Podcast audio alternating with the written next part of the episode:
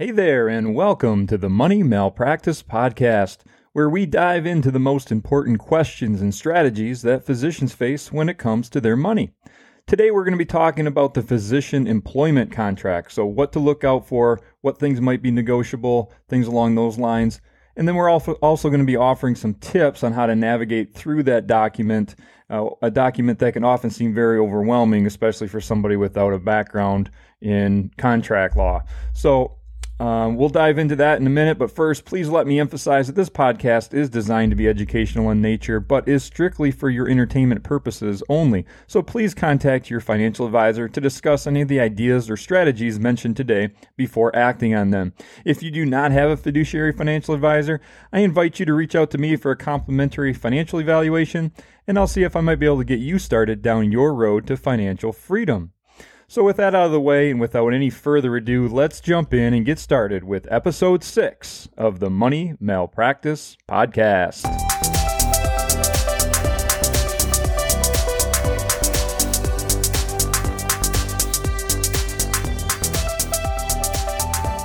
All right, so let me start off by saying, first of all, that um, I am not an attorney and I do not play one on TV, nor did I stay at a Holiday Inn Express last night. So, when it comes to the technical and legal implications of a contractual agreement, my official recommendation would be to seek the advice of counsel who would be well versed in this area.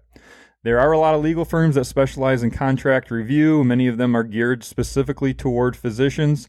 So if you cringe at the thought of going through this contract yourself, and especially if you cringe at the idea of playing hardball with your potential future employer when it comes to negotiating, a, an attorney that's well versed in contract law would be able to help you with that and even probably serve as an intermediary for you during those contract discussions. So, uh, in order to find an attorney to review your contract or negotiate on your behalf, you can start by looking at your state medical association to see if they have any options that exist through their resources. Otherwise, just Google physician contract review and you'll find quite a few options and you'll be able to sort through some in your area and be able to meet with a, an attorney that's well versed with contract law in your state.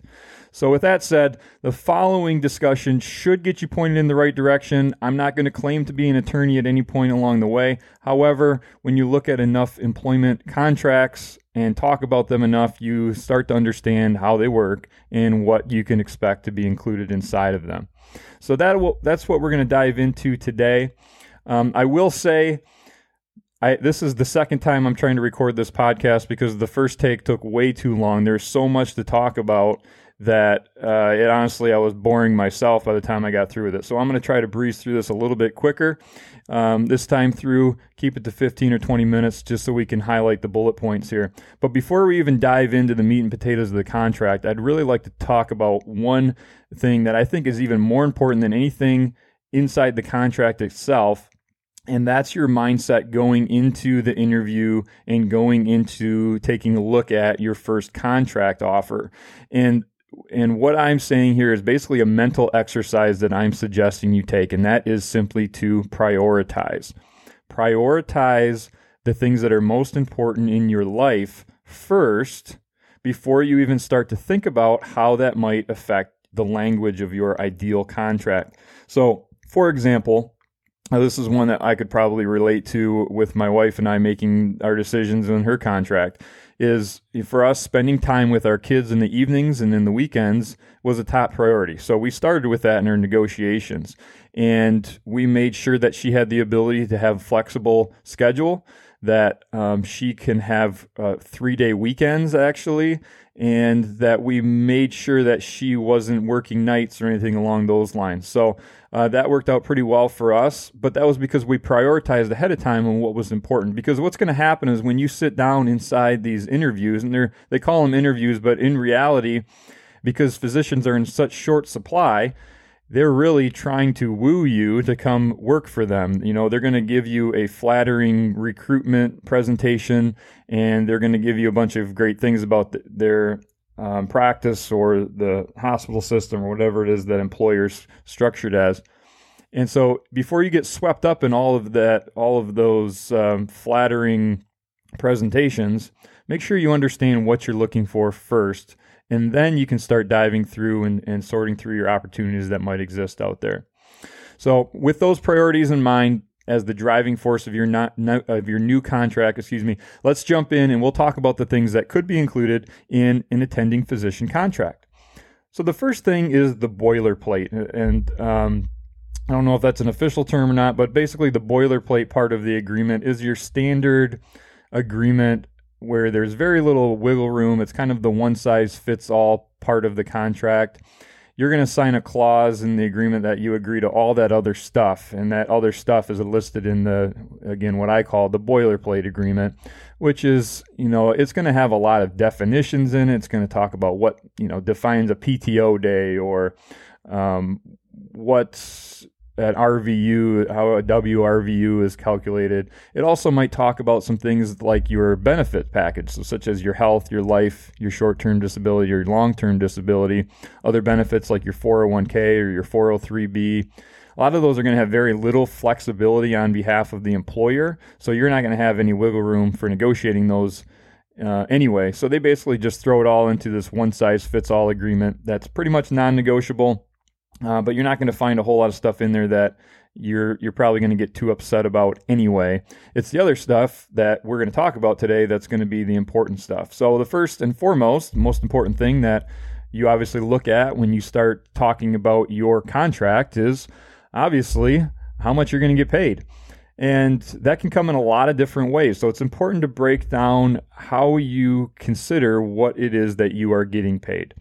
So obviously there's going to be certain aspects such as the guaranteed salary but then there's also signing bonuses retention bonuses and um, extra shift compensation things like that. We want to make sure that all of those things play into how you try to compare your offers and understand you know try to basically break it down or boil it down into an apples to apples conversation even though they're never going to be the exact same contract you just want to be able to have it for comparison's sake. So the first thing is the guaranteed salary.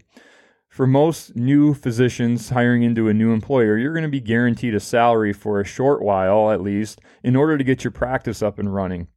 So over time, that guarantee typically falls away, and you begin working off the performance based model, which is known as WRVUs.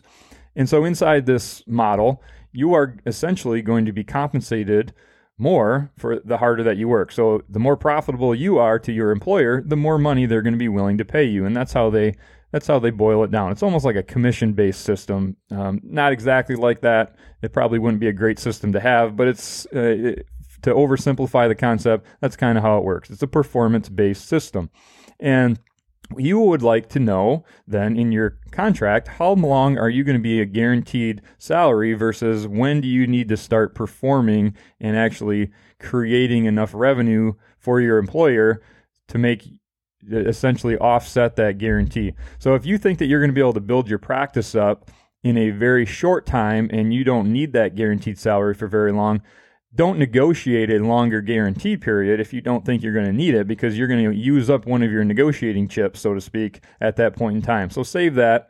Uh, but if you think it's going to take a while, then that guaranteed salary might be a nice thing to have. Also, you're going to look at what kind of signing bonus or retention bonus they're going to give you and how that's structured.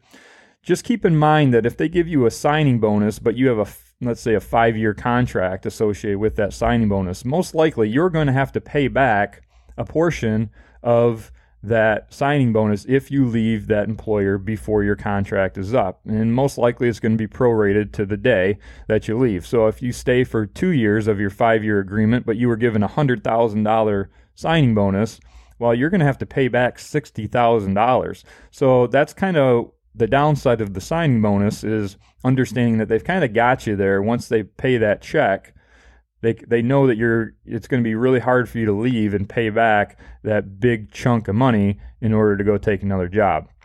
Um, and so consider what that means and how you would calculate that into you know again boiling down to apples and apples comparison i like to think of the signing bonus as just prorated over the course of the contract and add and then take that yearly annual number and add that to my annual salary and that's the best way for creating an apples to apples comparison. And then the next thing to look at would be your extra shift compensation. So, Um, if you're a shift oriented specialty, if you work shifts as a normal part, or maybe that's just an additional part, having some call shifts uh, mixed in, um, you need to understand how you're going to get paid when you take an extra shift. Because typically, an employer is going to want to use their staff on hand to fill extra shifts instead of going to the locums route, which is generally going to be a lot more expensive. So, you can feel like a team player by picking up the extra shifts, but at the end of the day, you want to get paid for that, and you need to know how much and and how that works. All right. So speaking of shift work, the next thing we want to understand is how the hours are going to work with your shift. So if you again, if you're a specialty that has shifts and not just normal office hours, um, you're going to want to know how those shifts are divvied up. Uh, is it based on seniority, or is do you get a did the, a draw or some sort of, of uh, system? Are you getting weeks or blocks of shifts at a time, or are they interspersed throughout the month? Uh, do you have to work weekends, holidays? How are those how are those established? And also, how far in advance is the schedule given to you for your shifts? You don't want it to be so far in advance that you have to plan your vacations a year in advance. Maybe some of you would like that, but um, most of you probably not. But at the same time, you don't want them given to you a week before you you start, and you have to put your whole life on hold waiting for your schedule to come out. So get an understanding of how that works and remember that these types of things often aren't written inside of a contract. So if it's not in writing, it's just their word and it doesn't mean anything. Figure it, figure out what it needs to be and if it's a deal breaker, have it written into your contract so that they can't pull the plug on that at some point later on down the road. So uh, again with our hours then the other thing we want to look at is the flexibility of those hours.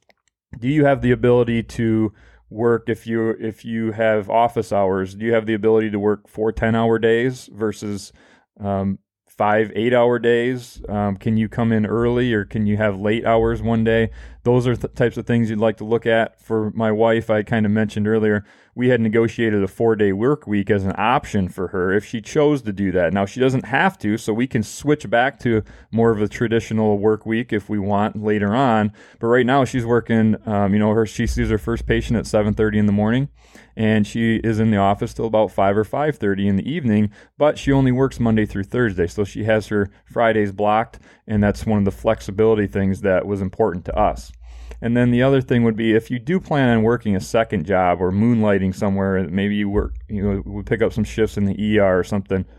Uh, understand how that would work and what kind of contract language would limit you in how much you would work that second gig. All right. Uh, there's a couple other clauses that are really important that I want to dive into. I call these the legalese sections. So there are a lot of legal terms and um, and specifics that you'll only see in contracts such as this. But the first one is the non competition clause, uh, also known as the non compete. And you've probably heard of this before. Maybe you didn't quite know what it means, but basically, the non compete essentially is telling is an agreement between you and the employer that says if you leave that employer, you are not going to go to work somewhere else within a certain region for a certain period of time. So, again, just as an example, for my wife, she has a 30 mile radius and an 18th month, 18 month period of time where she could not go and open a practice or work for somebody else within that radius and within that scope of time. Otherwise, she'll be violating her non compete after she leaves that her current employer if she were to leave that current employer. Okay, so it's important to know how limiting that is for you if you you know aren't sure exactly where you're going to find yourself in, say, five or 10 years, you want to know what your options might be and how limited you're going to be by that non compete. The next one would be the non solicitation clause, and it's very similar to the non compete. It doesn't restrict where you can work, but it restricts how you can target your patients. So if you are going to be in a area that is say outside the border of where your non-compete radius would be, but close enough where you might be able to draw some patients to your new practice, you would be limited to how you could market to those patients. So you couldn't tell them on, you know, say you're finishing up your last day of work, you couldn't go and call all your patients and say, "Come follow me." Um, you couldn't, uh, send direct mail or emails or contact them in any way in most non-compete scenarios or excuse me no, most non-solicitation scenarios you could not solicit your current patient panel to come follow you to your new practice. That's just the way that that clause works. And in the same form you would not be able to try and hire away employees of your former employer because they're going to fall under that non-solicitation clause as well in most uh, scenarios all right. The other things to look for, real quick does your contract specify that you have legal resources available to you through your employer? Do they have a legal team that would represent you in any cases that might be brought against you or any subpoenas that might get thrown at you? Uh, a great legal team is one of those things that you don't think about a whole lot until you need to use them, and then they're great to have. So just think about that. Make sure that's in the contract somewhere or written somewhere inside the employee handbook or somewhere along those lines. And the other thing would uh, would be to understand who is paying the malpractice insurance. Obviously, that's a very expensive uh, policy that you would have to pay if your employer was not paying that. But most employers do. But just make sure you understand that before you jump into a contract. Finally, the last last quick few tidbits here. Make sure you know what the contract term is. That should be pretty obvious. We want to make sure that we're not signing a 10 year agreement if we think we're signing a two year agreement. We want to know if they're going to pay any moving expenses. So, a lot of uh, employers, as an added perk, will pay you to relocate and give you a certain dollar amount to do so. This is pretty self explanatory, but just make sure you understand how that process works, what's allowable to be reimbursed, and things along those lines.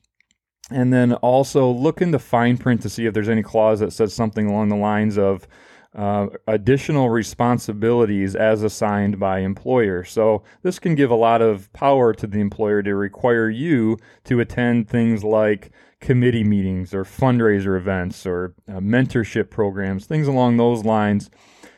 They can they can hold this clause over your head if you don't want to participate in those things. They can say, "Well, you are required to under your contract." So just kind of take a look and make sure that's that uh, you understand that clause if it is in there. And then lastly, um, most employers will provide some sort of marketing resources for you to help you get your name out as a local provider. You want to understand what that looks like, how they're going to support you in your success, and what sort of resources they're going to dedicate to you in your practice. And then my final tips here uh, before we peace out for today.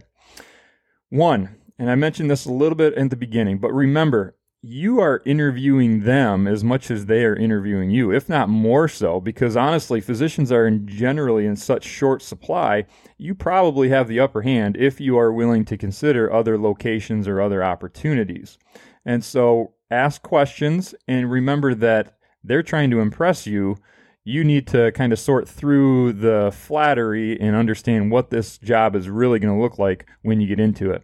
And then secondly, if you can, seek the advice of another physician that's in that group that you're that you're considering hiring into. You know, if you can make a personal connection with them, maybe take them out to dinner and pick their brain about things that are not going to show up in a contract, such as workplace culture, for example, or um, maybe what kind of what kind of staffing um, turnover does this place experience?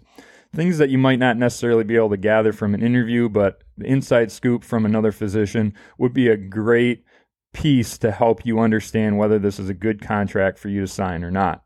And then finally, keep in mind that everything that we've talked about today is not an exhaust, exhaustive list. There is uh, a uh, hundred other things that's going to be inside of this contract.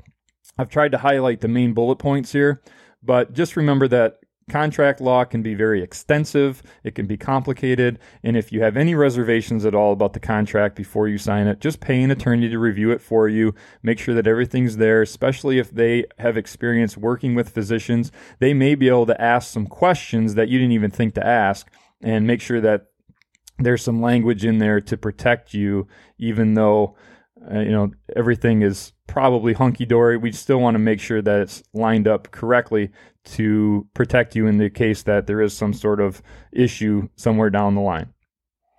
All right. Well, thanks for listening today. That's going to be a wrap up for this episode of the Money Malpractice Podcast. I do want to remind all our listeners that this podcast is designed to be educational in nature, but is strictly for your entertainment purposes only. So please contact your financial advisor to discuss any of the ideas or strategies mentioned today before acting on them.